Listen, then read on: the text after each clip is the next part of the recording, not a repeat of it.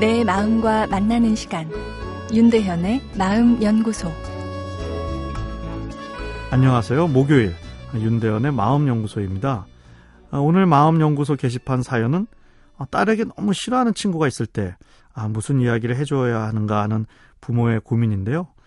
사연의 내용을 보면 성적도 그렇고 선생님 친구와의 인기 경쟁도 그렇고 아, 모든 면에서 이 경쟁 관계에 있는 딸의 친구가 있는데 아, 딸이 그 아이를 너무 싫어합니다.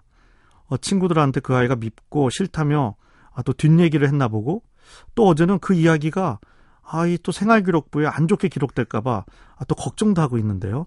아, 딸한테 무슨 이야기를 해줘야 할까요? 아, 이런 내용입니다. 경쟁 관계인 마수에게 느끼는 라이벌 의식을 사람이 처음 느끼는 것은 언제일까요? 아, 놀랍게도 이 연구를 보면 한 살때 아, 질투는 이미 시작되는 것으로 되어 있죠. 아, 이렇게 일찍 경쟁 심리가 작동하는 것을 보면 학습 이전에 우리 유전자에는 이 경쟁에 대한 프로그램이 이미 내장되어 있다 아, 봐야겠죠. 그만큼 경쟁은 우리의 기본적인 생존에 있어서 중요한 요소인 것이죠. 생존을 위해서는 부모의 사랑을 형제보다 더 받아야 하기에 질투하고 경쟁하는 것입니다. 그러나 생존을 위해 작동하는 경쟁과 질투의 심리가 지나치다 보면 어, 생존만큼 중요한 다른 욕구 충족에 문제가 생기는데요. 타인과의 따뜻한 연결이 단절되게 됩니다. 사람은 단지 숨쉬기 위해서 사는 것이 아니라 타인으로부터 따뜻한 사랑과 관심을 받기 위해서 아, 사실은 우리는 생존하려고 하고 더 많은 것을 성취하고자 아, 노력하는 것 아닐까요? 우리를 멋진 사랑받을 만한 사람으로 만들고 싶은 것이죠. 경쟁 위주 사회의 문제점이 여기에 있습니다.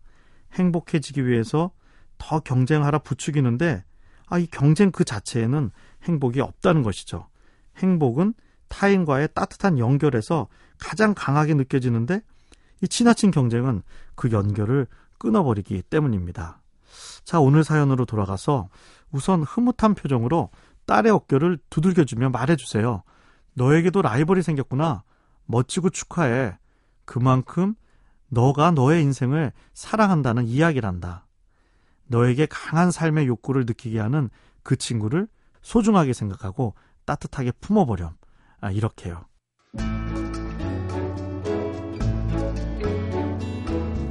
윤대현의 마음연구소. 지금까지 정신건강의학과 전문의 윤대현 교수였습니다.